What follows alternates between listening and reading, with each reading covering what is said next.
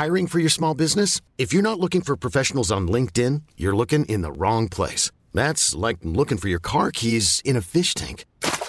LinkedIn helps you hire professionals you can't find anywhere else, even those who aren't actively searching for a new job but might be open to the perfect role. In a given month, over 70% of LinkedIn users don't even visit other leading job sites. So start looking in the right place. With LinkedIn, you can hire professionals like a professional. Post your free job on linkedin.com slash achieve today. Hold up. What was that? Boring. No flavor. That was as bad as those leftovers you ate all week. Keke Palmer here, and it's time to say hello to something fresh and guilt-free. Hello Fresh. Jazz up dinner with pecan-crusted chicken or garlic butter shrimp scampi. Now that's music to my mouth. Hello Fresh. Let's get this dinner party started. Discover all the delicious possibilities at hellofresh.com. There's never been a faster or easier way to start your weight loss journey than with PlushCare. PlushCare accepts most insurance plans and gives you online access to board-certified physicians who can prescribe FDA-approved weight loss medications like Wegovy and Zepbound for those who qualify. Take charge of your health and speak with a board-certified physician about a weight loss plan that's right for you. Get started today at plushcare.com slash weight loss. That's plushcare.com slash weight loss. plushcare.com slash weight loss. Hi, guys. Welcome back to another episode of Unfollowing Mum. Today, I have a really special guest. I'm so grateful that she's given me her time, and I cannot wait to chat to her about all things estrangement, the concept of the good child, which I think is something that absolutely needs more discussion around it. That is Maggie Nick. Hi, Maggie. Hi, thank you for having me. I'm thrilled oh, to be here. Thank you so much for being here. Can you tell listeners what it is? And it's, I always think it's a really big ask, but like, who are you? What is it that you do? Can you let us know? Gosh, I've gotten better at like not taking a long time to explain this. But yes, I was a good kid. I was a perfect child, the one you never need to worry about, the one who's so good and so well behaved. And I basically spent my life recovering from that. Um, I was suffering in silence, but I was so worried about disappointing and letting my parents down and upsetting them and being a burden. And so I suffered in silence and I held all my feelings in and I I took care of everybody else and I was the delight to have in class and you know straight A's and three sports and on the outside just looked like everything was great and inside I was crumbling but had no idea how to feel safe enough to explain that to anyone. And so I think the recovery from that has looked like recovering from so many things that are really, if we could draw a straight line through all of them, it's shame, uh, perfectionism, people pleasing, needing to control everything, anxiety, low self worth, vicious self hatred, codependency, fear of disappointing and upsetting other people, having no boundaries and no sense of like th- that I deserved them or had any idea how to set them, and an eating disorder. And so I'm a therapist now. I became an accidental expert in mm-hmm. parenting, low self worth, and shame, really in an attempt to try to heal myself. And knowing that if I didn't figure all this stuff out, I was going to royally fuck up my kids.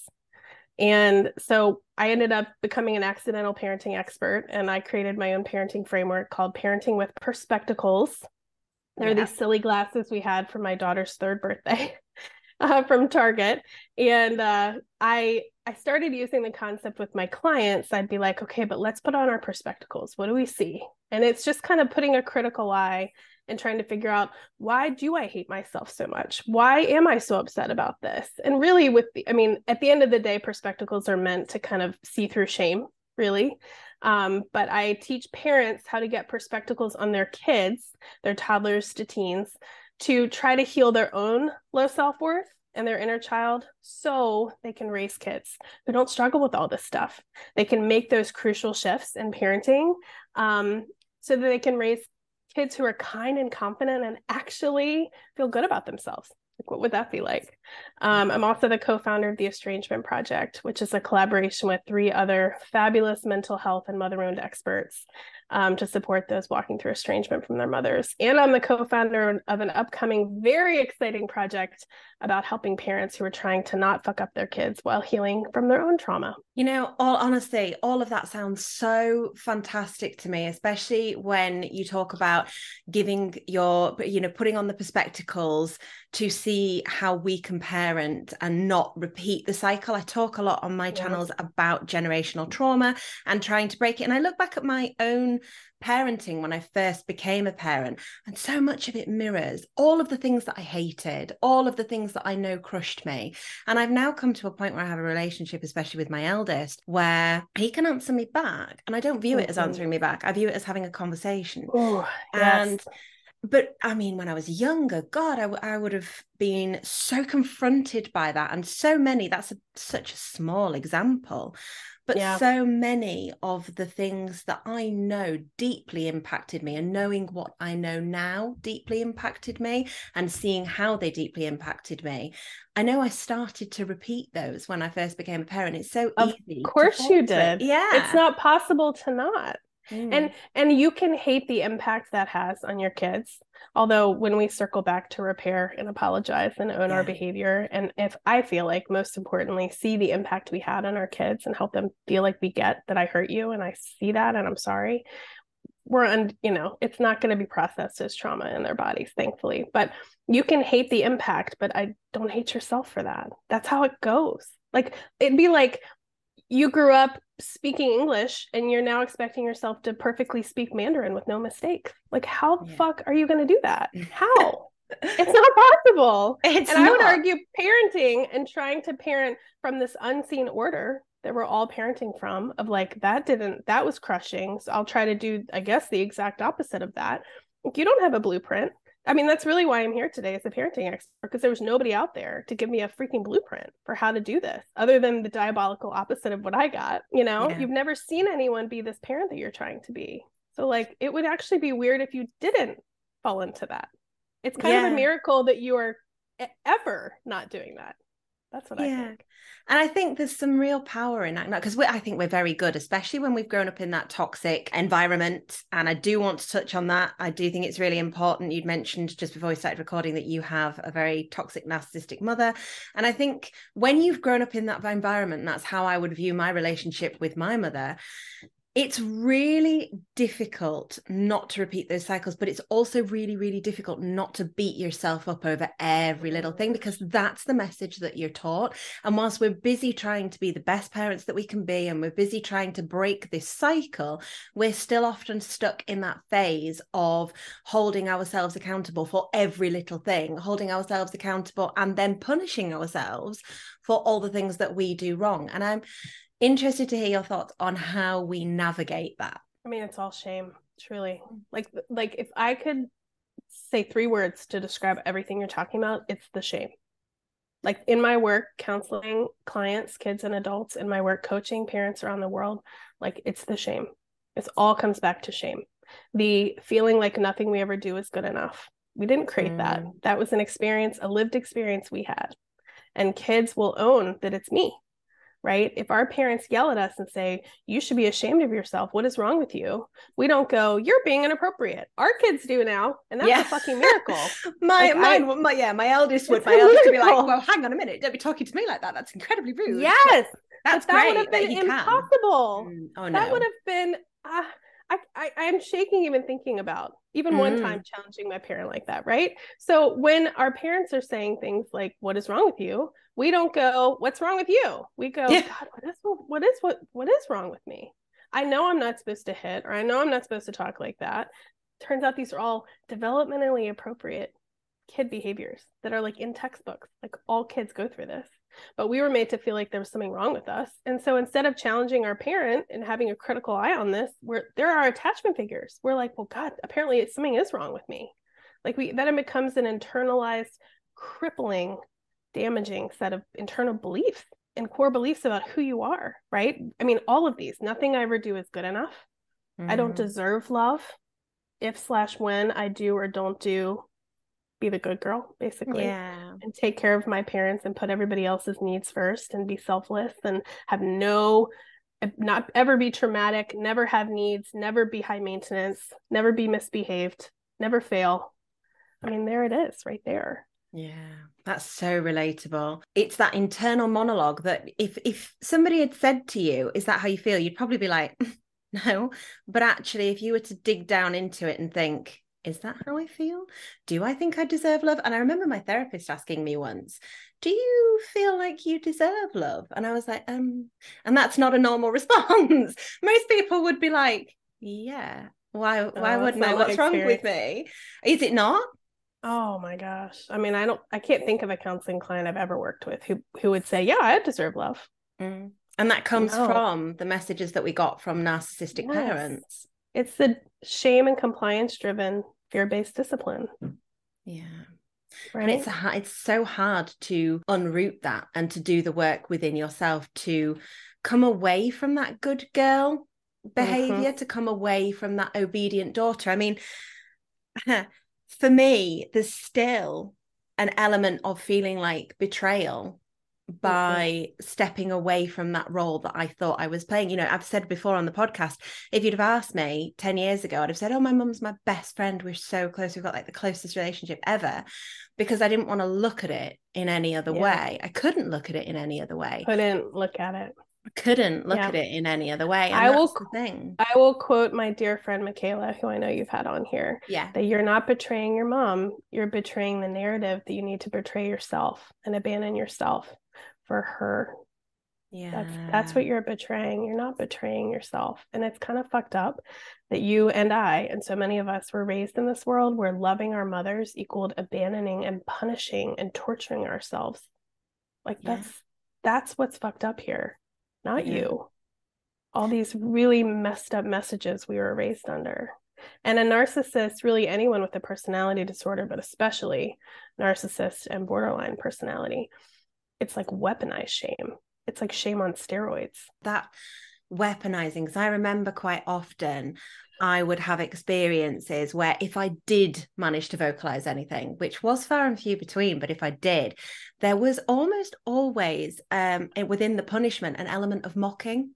Mm-hmm. And I had a conversation with, it was on a completely different podcast, which was great, called Latchkeys and Urchins which talked about childhood trauma in all its varying forms and I'd spoken to them about it, and they did like at the end of it a wheel that you spin to talk about different emotions, what that feels like in the body, how you what uh, you associate with that emotion.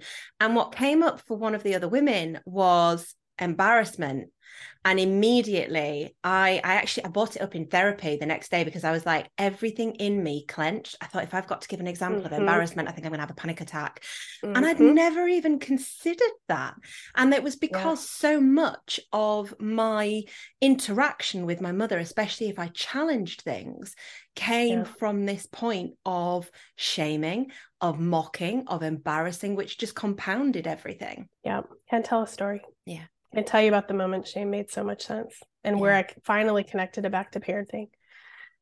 So I had found internal family systems. Have you found IFS yet? Have you found no. your way to that? Oh, Harriet and everybody listening. Oh my gosh. As soon as you're done with this, I need you to stop what you're doing, carve out 30 minutes, and I need you to go go listen to a podcast about IFS. Okay. So there's this clinical psychologist, Dr. Richard Schwartz, and he was working with bulimic teens in the 80s. And he was a family therapist. And he had done a lot of work with families in session where one family member would be kind of dominating and you have to say, okay, I need you to kind of step back for a minute. Like, let's let them talk. And anyway, through his work with these bulimic teens, had found that we have unconsciously an internal family of parts. Shame is one, fear of abandonment is one, fear of disappointing others, fear of upsetting others, anxiety, rage, panic. We have all these parts, and they are efforting to protect us. We have other parts of us that are that IFS calls exiled parts. And they're little Harriets and little Maggies that are still in that room on that day, reliving that experience. Sometimes they go dormant, but if anything in the present moment feels familiar to that, they kind of activate. Mm. And the pain that we push down gets activated. And so it's like a fire. And then all these protector parts show up as like the firefighter to put the fire out and protect us. That makes sense. Yeah, yeah, So that I- makes sense. I had understood shame as a protector part. And I was trying to figure out, but why is it such an asshole? yeah. and I had had clients be like, but why is it such an asshole? And I'm like, I don't know yet, but we'll get there. So one day I, this was five years ago. So my son was born very early. It was crazy. This was like four months in. I'd been on like 20 courses of antibiotics, been in the hospital several times, had gone septic. Like my body had been through hell. And I had gotten out of the shower, was drying off, and just like trying so hard to love my body, trying so hard. And just like honestly like universe what what is it going to take for me to find like can't why can't i have empathy for this body that's Mm. grown two whole humans and in really hard times delivered one with like my water breaking so early and like anyway why can't i love my body? And shame shows up inside for the first time. And i had this internal dialogue with my shame part. And my shame part's like oh we got to do something about this like talking about my body. And so inside i'm like are you here you go again. Why are you like this? Why are you so mean? And shame goes i am not trying to be mean. Your mother loves you more when you're thinner. And i'm just trying to help you be more lovable Oh, yeah. and you know what shame's not wrong Yeah. my mom does love me more when I'm thinner. My mom also loved me when I was a good little girl, when I didn't challenge her, when I took care of her and abandoned my needs. And so I feel like I call shame the enforcer part. It's got that, like when we were growing up, it noted, okay, thinner equals more loved, heavier equals less loved. So shame's going to keep being like, no, no, no, we need to be like this. We need to have no needs. We need to put everybody else first. We need to do it perfectly. We need to make them happy. And when we show up in the world and we're going against our code of what we had to do to be valuable and matter and feel loved and lovable by our parents, shame's gonna be like, no, no, no, no, no, no, no, no, not safe. And it's to do whatever it has to do to shut you down because it doesn't feel like it's safe. And we can educate shame. And this is where the IFS framework is so just fucking magical because IFS also teaches you about your highest self, which IFS calls self with a capital S. And it's self can be the leader and self needs to be the leader, right? But Yeah. we like because of the way we were parented and because of all the shame that was present in making us feel like you don't deserve love right now, right? Because you're being so bad or you're misbehaving or you're making my life hard. Self's there, but self is not the leader of the system. Shame often is, and fear of disappointing others and fear of upsetting others. And so we can learn how to live from self. We can, and you've had moments in your life when you've been in self where you've been like weirdly calm, or you've been able to find some empathy for someone. And it almost didn't make sense, but you could feel that empathy, or you've had this weird confidence. Like that's there's that's self. You've had moments where you've been in self. And so what I love about the IFS framework is that it helps it helped me so much, both as a person healing from this shit and as a therapist, to become the leader in the system and not let shame be the leader anymore. And so when shame shows up, I can say, "Oh, there you are again. Hi. Um, it's actually safe now to like have an opinion. It's actually safe now to set a boundary. Like I appreciate it. But you're talking like 38 years ago and like now we're good. So I need you to step back. And like when shame, the crazy thing is I'm actually starting a podcast soon about shame. And when I first started before I found IFS, when I first started my practice, I had like the best information available on shame at the time from the mental health clinicians I could find was to basically tell shame to fuck off, Yeah. right? To overpower it. And IFS just completely blew the lid on that because shame is a part of you. Shame is a part of me. And if I ignore it, it just has to be louder. If I run away from it, it has to chase me and chase me mm-hmm. down and tackle me till I finally give it a chance to talk. And it is transformative when you turn towards shame and you say, Oh my God, all this time, you've just been trying to protect me. You've been trying to keep me safe. I don't agree with what you're saying. And what you're saying is a little outdated. We need to bring you up to the present. But you were just trying to protect me. Oh my gosh, all this time. That's profound. That's incredibly profound. And I've never thought of it in that sense at all. I've never even considered it. But just with you saying then about your mother loved you more when you were thinner, which is not wrong, as awful as that is, and as unkind and cruel as that is. Mm-hmm. I look back and I can think about my experience and think, yeah, my mum loved me more when I was compliant. My mum loved me more when I was hateful towards my dad or when I was willing to listen to her and be her standing spouse or therapist. Those were the times when I felt safer when I felt more loved. They, yeah, I've just, I've never even considered it, never even considered it. And funnily enough, with you saying about you, you have had those moments of clarity where you feel weirdly calm. I remember going to speak to my mum and asking, because my mum lived with us. Um, and I had, uh, we built her an annex and I had to ask her to leave the annex when I finally became estranged. And I remember going and speaking to my mum and being like, look, mum, this isn't working. As we agreed, you know, I'm going to need you to move out. We'll make sure everything is right and we'll we'll go down this path and it's going to be fine fully intending that she would say okay that's what we discussed prior to you know you building me an annex and everything fine we'll do that and there maybe be a bit of back and forth or a bit of i'm disappointed or any of those things but it was just a flat out refusal it was a no I'm not doing that. And you should be ashamed of yourself for doing that. And I've, I've never even really connected the two.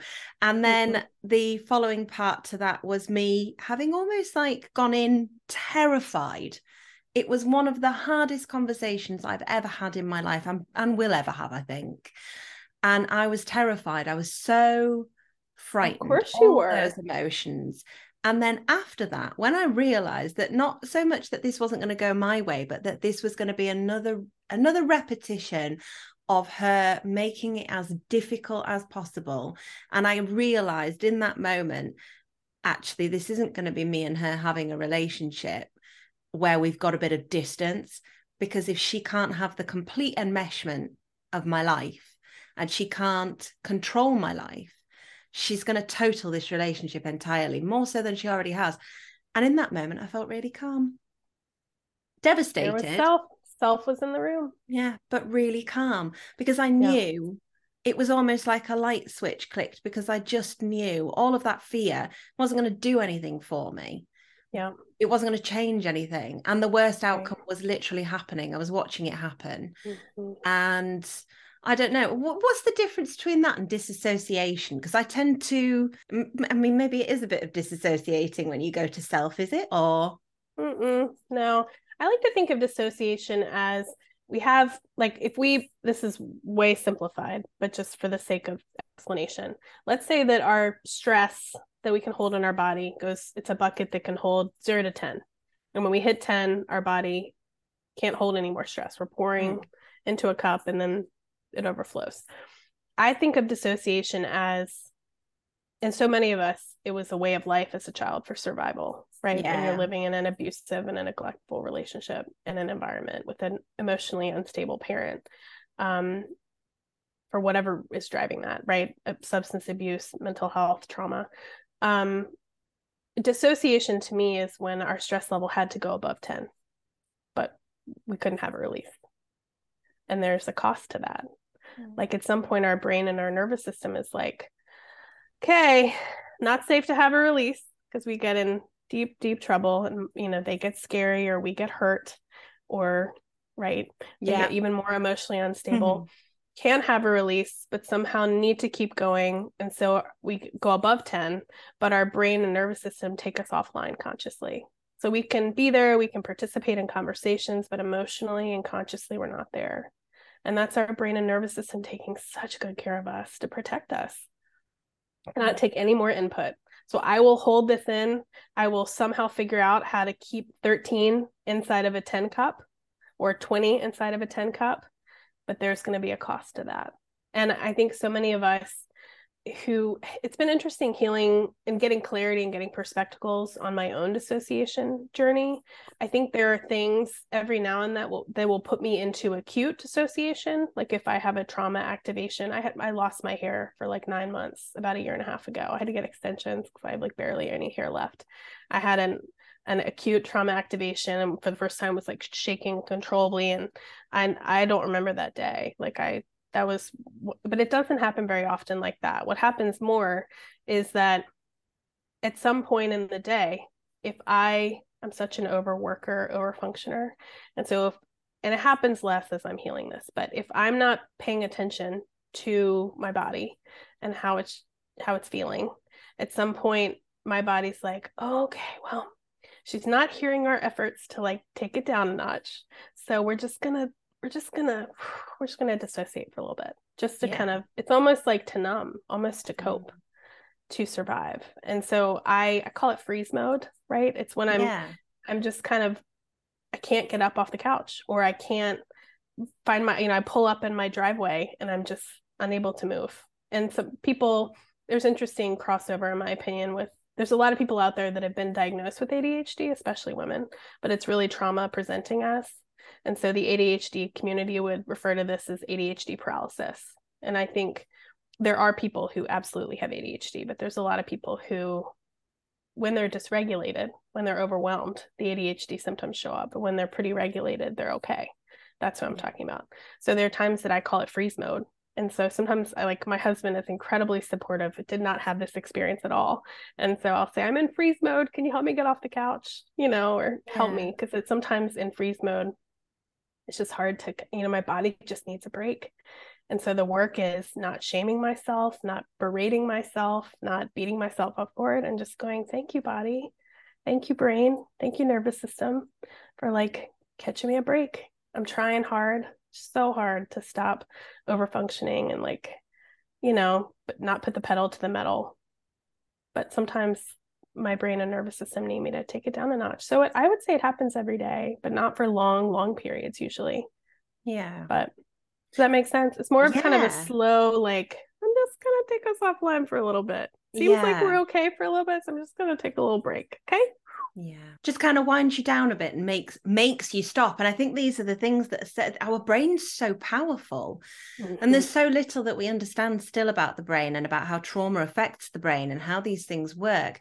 But how powerful is that that your brain can literally send you a message and be like look you are i mean come on now. Like we've we've not eaten today. We've not done this. You can dial it back for god's sake woman. Yeah if you don't, I'll really do it for you. Yeah. I'm gonna right? make you sit here for a minute, like a minute. I'm gonna make yeah. you sit because you are just you are going too far today. And I think that's really powerful. It's funny you mentioned about the shaking because that happens to me if I get really, really stressed.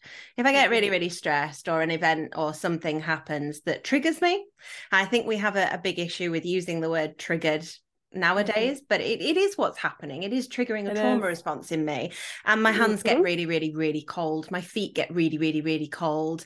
Um, i can start shaking and then i can't remember things that happened and I, I have big chunks of my childhood that look like that that look like me not remembering things and oh, i don't remember most of it. Yeah. probably 10% maybe on a good day it's funny, isn't it? How mm-hmm. our brains stop us from remembering that. And that is a protection thing. Even oh, though, yeah. like you say, outwardly you presented as the good child, the one that mm-hmm. knuckled down, the one that did all the things that they were meant to do, the one that seemed okay. Yeah. And yet for you, you weren't okay despite what you were presenting as. Well, and that's one of the most surprising insights on this journey for me is that so often the kids that we think are doing so well are not and the kids we think that are not doing well actually are right? Like yeah. i remember when i was becoming a parent and i would see these videos of parents kind of mocking their toddlers. Toddlers are actually very emotionally healthy. Like it's exhausting to parent a toddler. I'm not saying it's not. Yeah. It's fucking exhausting with all the tantrums but like they're not holding stuff in. We teach mm. them to do that by accident right? We teach them that they should be able to behave right now when they're at a 9.5 and their body's about to force a release, whether we like it or not. You know, it's it's actually very healthy when you're hit 10 to let your body have that release. Yeah. And that's not how we were raised. And trying to be a parent who can do that is like a Herculean task, right? To learn how to outwit the parts of us that want to shut them down to protect them from what would have happened to us if we had done that right? Yeah. Shame's right there to remind us how how we got the silent treatment or we got spanked or we got hit or whatever, right?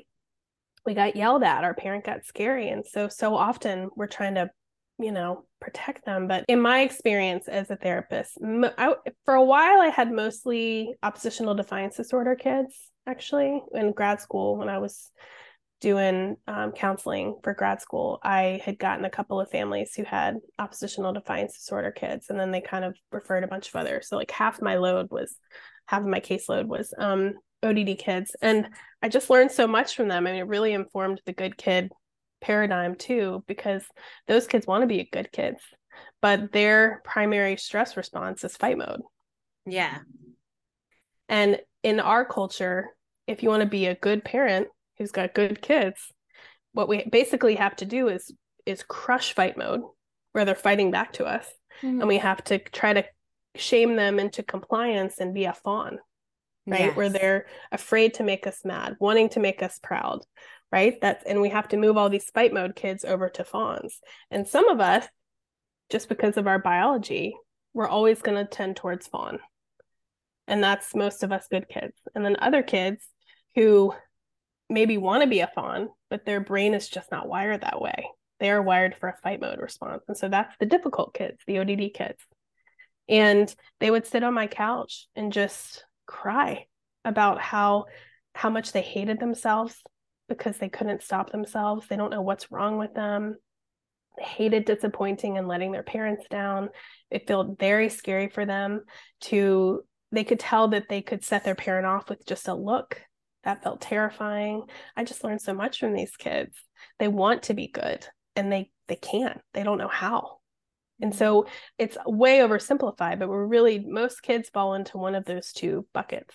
Some kids are kind of a go back and forth between. There is kind of a middle bucket but um those kids everybody's worried about those kids but from where i stand from a self-worth standpoint and an emotional self-regulation standpoint they're getting stress out of their body yeah. right? Kids resist to release to regulate. The resistance, when kids push back and say, I don't want to do that, I wanted the purple popsicle, I wanted to go do that thing, and they push back, we can so easily see the resistance as disrespect, like our parents did, and we can mm crush it.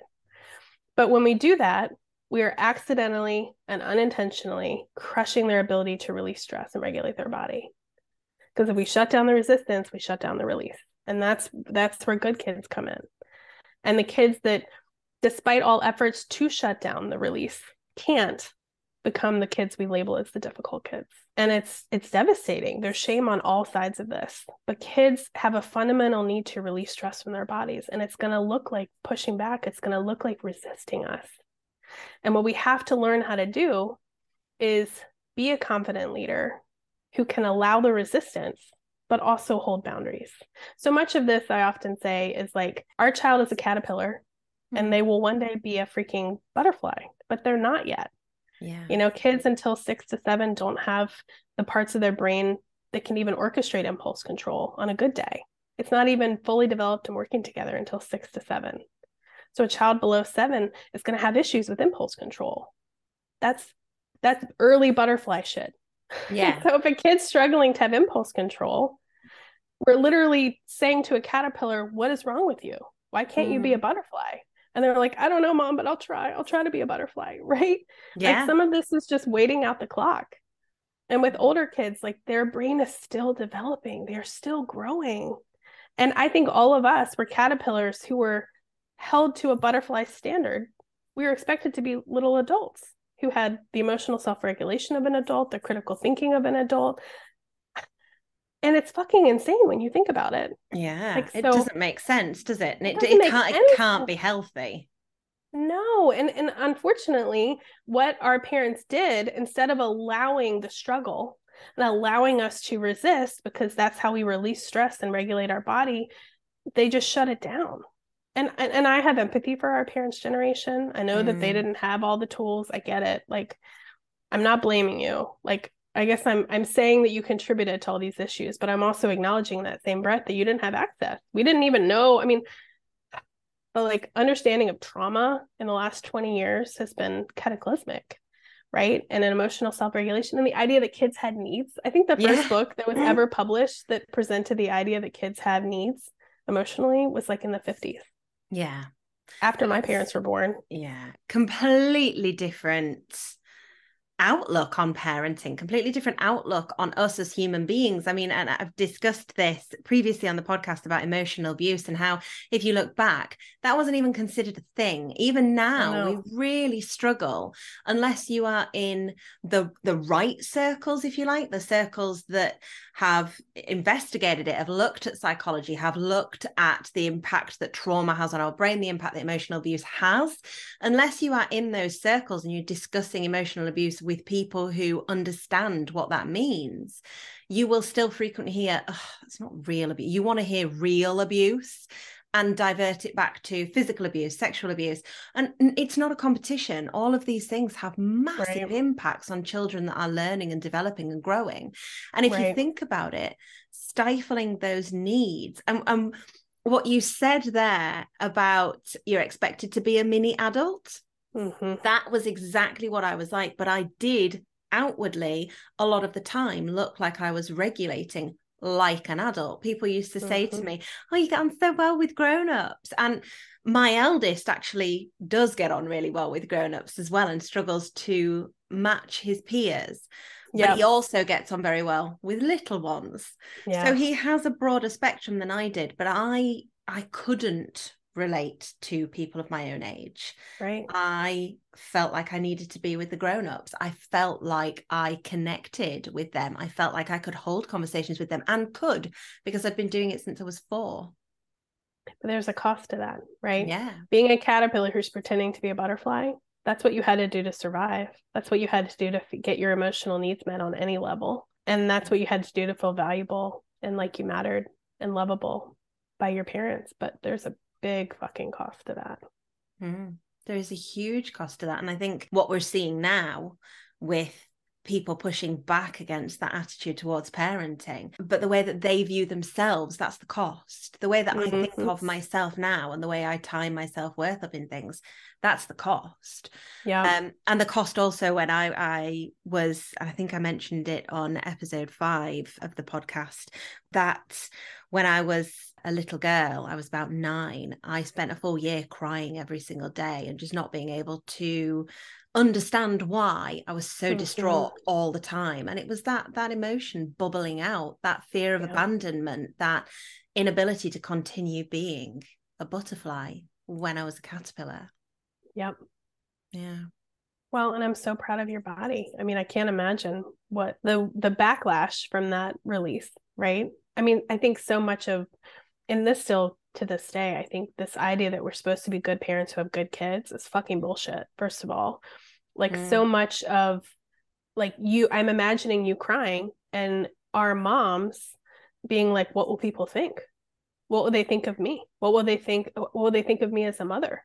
And and her feeling the need to shut you down out of fear and shame for what will people think of me? Will they think I'm a terrible mother? I don't want to feel like a terrible mother, so I'm just going to make her happy and then I can feel good about my like it's just it's fucking insane honestly when you think about it. Yeah. But from a self-worth concept. standpoint, in terms of self-worth, like bottling up our feelings and trying to shame kids into compliance is devastating. It's crushing to our self-worth. I I have I've had this happen a couple of times where my kids are eight and a half and five and a half. And my oldest is she's the one who is at most at risk for being a good girl, right? She's a natural fawn, people pleaser, perfectionist. And so I am just obsessively Mhm. concerned about not shaming her and not fanning the flames of shame for her, right? But there is a way where she'll mostly when she comes with there's like a certain flavor of disrespect and it, it it's totally her doing things that would have been it would have been devastating if I had tried to act like that even one time, right? It's that Yeah. kind of stuff that I just like the hair on the back of my neck stands up thinking about what it would have gone for me. But there are these moments where she'll like roll her eyes at me or scream at me. And then there's a part of me, then she'll like ask for a snack. And there's a part of me that's like, you don't fucking deserve that right now. yeah. Yeah. or like can i have a hug? And i'm like you don't fucking deserve a hug right now. And that's i think that like deserving love is really coming back to that that we were made to feel like you're being so bad right now. You don't deserve deserve my attention. You don't mm. deserve my affection. And you certainly don't deserve my kindness or my love. Like go sit and think about how bad you are. Like soak that in. And when you've properly raked yourself over the coals and like set yourself on fire about this yeah. then we'll talk yeah. And that's yeah. where like that i have a i have a video about how normal people apologize by saying i'm sorry. And i historically it's getting better. I'm like i'm so sorry. Oh my god i'm so sorry. Are we okay? Oh god. Right? And same with mm. thanking with gratitude. Other people are like thank you so much. And i'm like do you know? Do you know how much it means to me? Oh my gosh. I'm yes. so grateful. This is the best thing ever. Right? I notice when my kids move into that excessive fawning. That's her like when if i've had if i've hit 10 and like yelled right? And then she moves into fawning to me that's like alarm bells for me now. Mm. i'm like okay. Don't want her to be like testing the waters. Are we okay? Here let me get you a like uh that's like big alarm bells for me red flag everywhere. And that's my sign to like maggie walk away. Go have a fucking release. Go punch the shit out of some pillows. Lately yeah. it's been like stepping into our pantry and just being like f this f parenting f cycle breaking f this. And just f bombs just to get it out of my body. And yeah. like i need to regulate down so that i can come back and be like you don't you don't need to do this. Like we need to repair.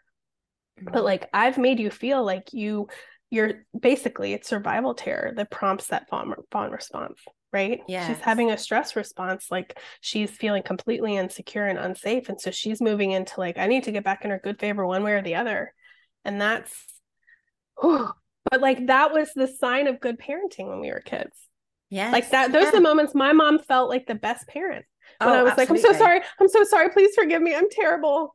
Like that's it's just it's bonkers when you really think about it. It is and it's wild that actually the standard of parenting was fear led it was fear led uh-huh. and shame led. It was led by how can we control this? And it wasn't even, uh, uh, and I was speaking to somebody about this the other day because it really struck me that we model the behavior for our children. Yeah, that's how kids learn, that's how they develop. We're modeling the behavior.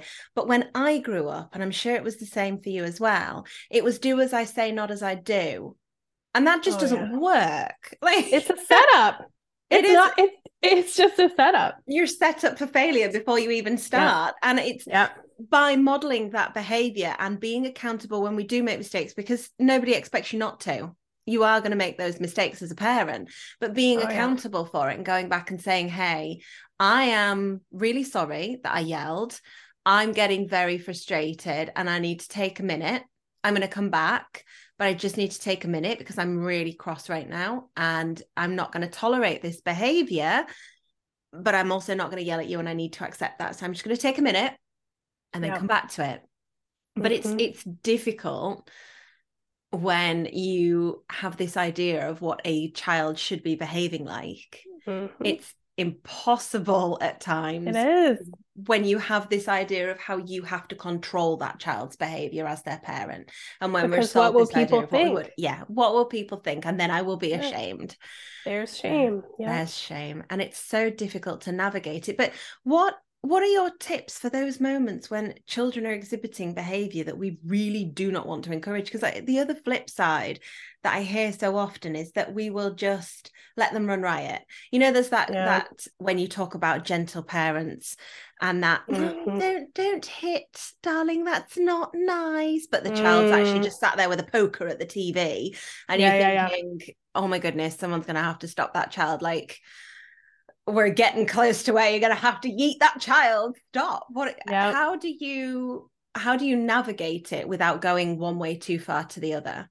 Yeah i mean i think we believe that accountability for kids requires us to make them suffer. We we've never seen accountability without shame and suffering. Um, it's actually way more effective when we're not making kids feel like there's something wrong with them like it's hard it's much harder for them to believe they can do better next time when we don't like crush their self-worth and make them feel like there's something fundamentally wrong with them right mm. but we've never seen it it's funny a lot of people and I've heard this from so many of my clients and people who follow my parenting framework, but everywhere we go, people will tell me, Your kids are so good. They're the best behaved kids I've ever seen. And initially it was very frightening because I'm like, oh no, oh God, my kids are good kids, but they're not. They're not little Maggies. They're yeah. they get their full range of emotions. But often when I will explain my the level of holding and owning the hell out of your boundaries with love to people, they're like, whoa. Like and and I will admit that some of there are many reasons I created my framework, but one of them was that so many of the gentle parenting frameworks I saw, it was like, Mommy, can I have an ice cream cone? Oh no, honey, I'm sorry. You can't have them. But you know what? We will go tomorrow and get you an ice cream cone. And I'm like, that's not fucking necessary. You can say no, period. Yeah. And I can, my energy can feel empathetic. And I can, when my kid melts down, I can go, yeah, you really wanted the ice cream. I get that. Ice cream's delicious. We're not having any today though. And it's okay for you to be mad about it. Yeah. Like we don't need, and I feel like that is borderline, borderline coddling to a kid when we're like, because sometimes, and this is something that I feel like nearly every other parenting framework misses, is that we don't want to avoid setting our kids off. Sometimes our kids are testing boundaries so they can explode. Like if they were regulated and at like a four or five, and they asked for ice cream and we said no, they'd be like, okay, yeah, bummer. But they're asking it at a 9.5. And so sometimes they're like, but we'll go. Let me put it on my calendar in 12 hours, T minus 12 hours. Sometimes that's like efforting to not set our kid off. We're trying to like help them see the light. And can't you see it makes so much sense why we can't have ice cream today or why we have to leave the park today? Like it's like we're trying to get them to see the light so we don't set them off. Mm-hmm. And I we need to not be afraid to set them off. So my kids, like I own the hell out of my band boundaries. I, but it's with love. It's like, mm-hmm. I know you wanted this thing, but the answer is no. And you don't have to like it and you can be mad at me, but the answer is still no. Yeah. Right. And when they're hitting, I see you feel like hitting. I'm not going to let you hurt anybody. It's okay to be overwhelmed by your feelings. It's okay to be mad if that's what you're feeling. Not a huge labeler of feelings. I feel like I prefer to be kind of like, it's okay to be upset, kind of vague. Yeah. But the labeling thing kind of drives me nuts. I don't think, I think instead of like, there's a lot of this is going to sidetrack us, but like there's so much like name the feeling, name the feeling. Yes. But like the feeling here is not like there's all these other things, right? It's not really about the thing that sets us off. And so I just feel like it misses it. And what sometimes we do don't is... even know what we're feeling. Like, exactly. am I frustrated or am I absolutely fucking fuming? Like, which which one is it? Am I, you know, well, what am I, am I upset about this? Am I ashamed of this? Am I mm, right? I'm just cross. well, and I say in parenting with perspectacles, I talk about how the thing is not the thing. The thing that sets us off, us and our kids, is not really the thing that this is about. So I'm not. It annoys me honestly when like parenting experts are like, "Oh, name the feeling, name entertainment." I, mm. I think I would much rather you focus on allowing your kid to resist and like to have that release to like to push back on the ice cream or the not going out with friends or whatever and allow them to like have a be kind of pissed that you said no without shutting that down and shaming your kid like that should be our first thing in that moment is like let them resist to release to regulate. The resistance is the release. If i shut down the resistance i'm also shutting down my kid's ability to release. So they're still going to be at a 9.5 and that means the next thing that comes along 10 minutes down the road we're going to be right back here like let your kid get that release out and get your perspectacles on and see that resistance as the release.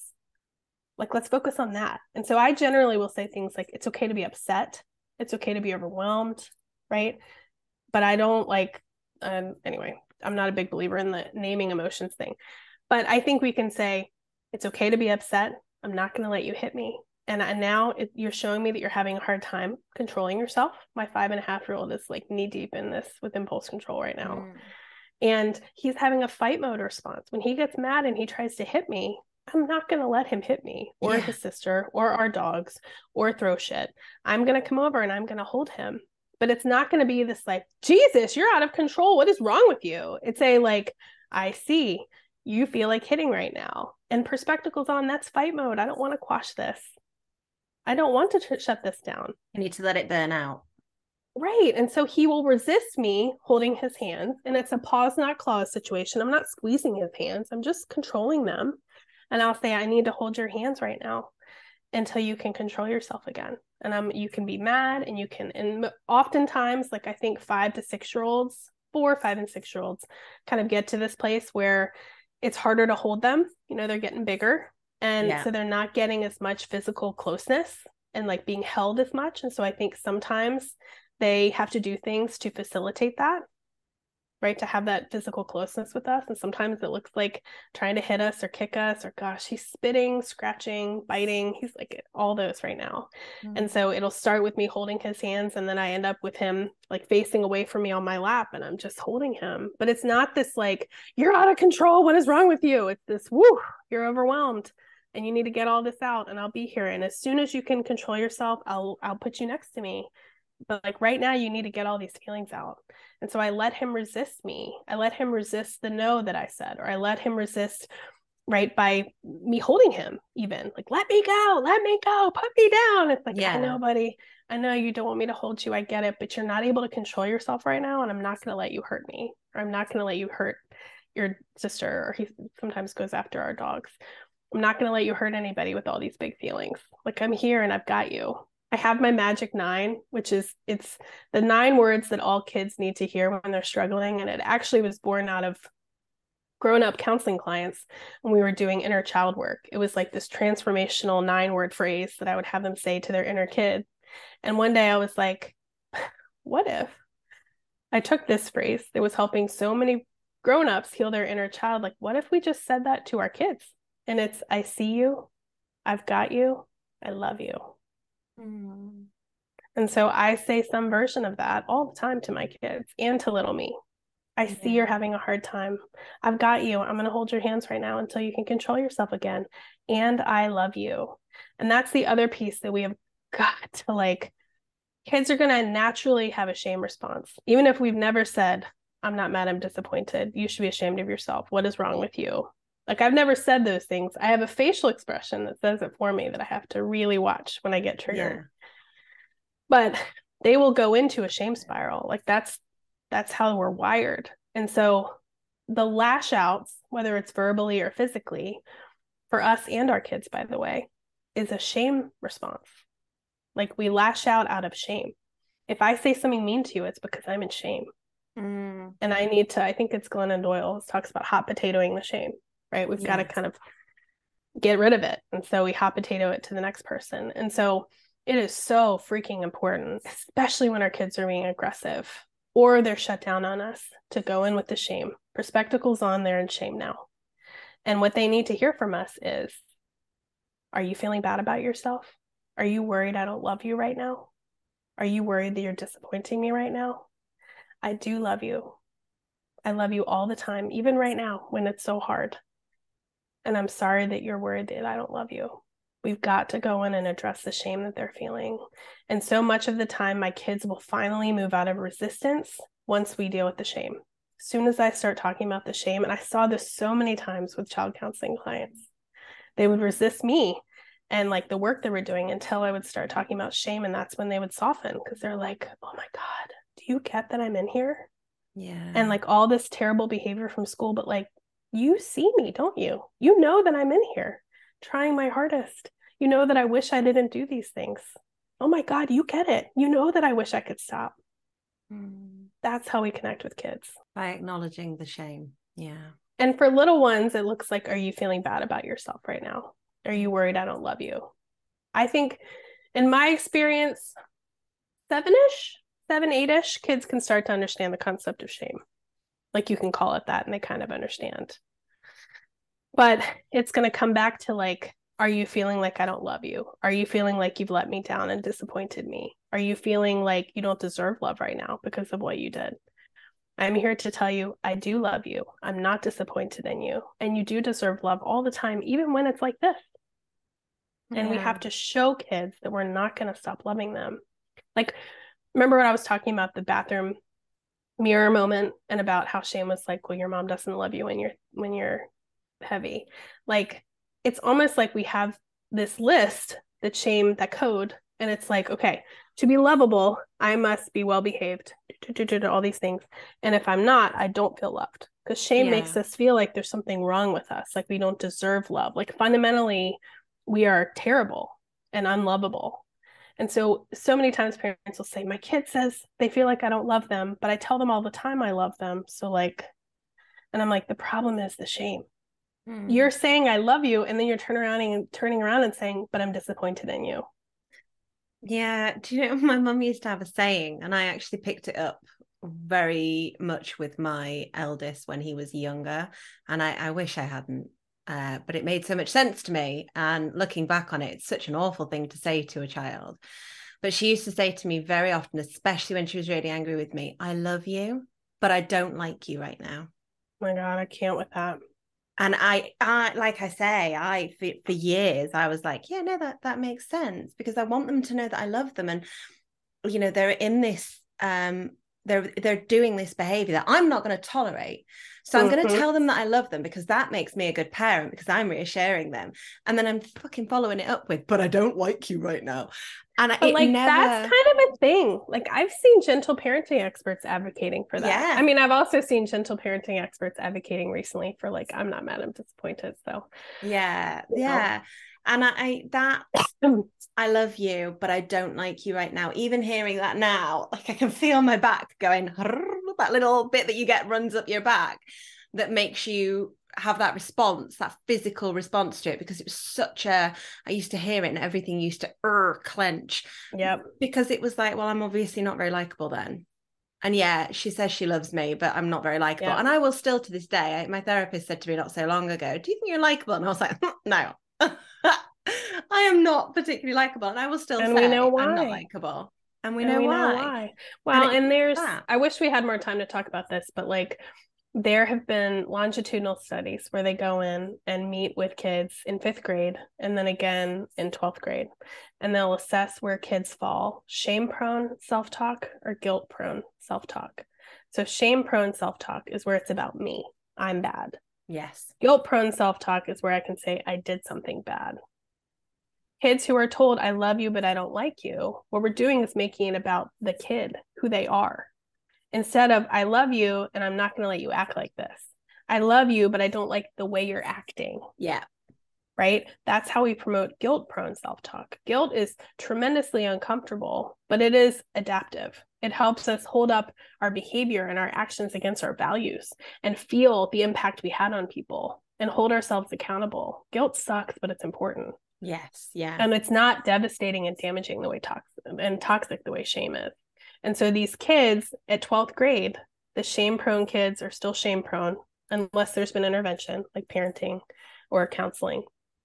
And they're like exponentially more likely to experience anxiety, depression, all these poor outcomes anxiety, depression, um, substance use and abuse, risky sexual behavior, um, self harm, all these things. And the guilt prone kids who can say, I did something bad, are whatever, I can't remember what the number is, but like hundreds of percent less likely to experience those things but that's that's a thing that's still floating around to this day people are teaching that as like a good mm. thing to say they're not realizing that that is making our kid tend towards that shame prone self talk mm. where they're saying, I'm bad, I'm terrible, instead of that was terrible. What I did was terrible. The impact I had on that person was terrible. And I don't like how that feels. I don't I don't want to impact people like that. So let's do I love you and I don't like how you're acting right now and I'm going to help you. Yeah. It's a huge difference, isn't it? And it doesn't sound it, but it is a huge difference because our language has to be intentional with kids. And that's what I'm finding more and more, especially as my oldest is getting older and he feels that he can push back with me and he feels quite often we will be i will be telling him not so much tell well yeah telling him off because what he's done is, is not acceptable and i'll be saying to him that's not that's not acceptable you've got to go and do this i don't it's not about whether or not you want to do that right now. You have to go and do your homework. You have to go and do this, or you cannot speak to your sister that way, however it might mm-hmm. be. But he will then say to me, But you're not seeing it from my point of view. And then we'll have a dialogue. And mm-hmm. even in the, obviously, he's older now. You're not going to get a five year old that's going to do that because he's starting to learn how to push back against these things, but I can see a complete difference in how I parent him to how I was parented. And I can see that although, yes, he will still have that shame, he will still have that guilt that will crop up every so often because they're normal emotional reactions, we can mm-hmm. navigate those together. Mm-hmm. And when I mm-hmm. do make a mistake, I can repair it. Well, and that's the thing. Like I remember I had a friend who took my boundaries boot camp a couple years ago and she she came over one day and she was like, "I messed up, but it's okay." And I was like, "It's it's inevitable." Mm. Like you you need to mess up in front of your kids. You need to show them what it looks like to be a flawed, imperfect person who loses it sometimes, who treats people terribly sometimes, who, who lets their emotions get the best of them because your kids are human. They're going to have all those experiences. And I'm not saying we want to go out of our way to mess up and yell at our kids, but it's going to happen. And anybody who says it's not is talking bullshit. Like mm-hmm. I yell at my kids. I lose yeah. my shit on my kids. And for a long time I had this like fear that they would take my parenting expert card or something away, yeah. you know. But then I realized, oh, okay, I'm the one parenting expert that admits this out loud, you know, mm. admits that I have mom rage. And like, of course I do.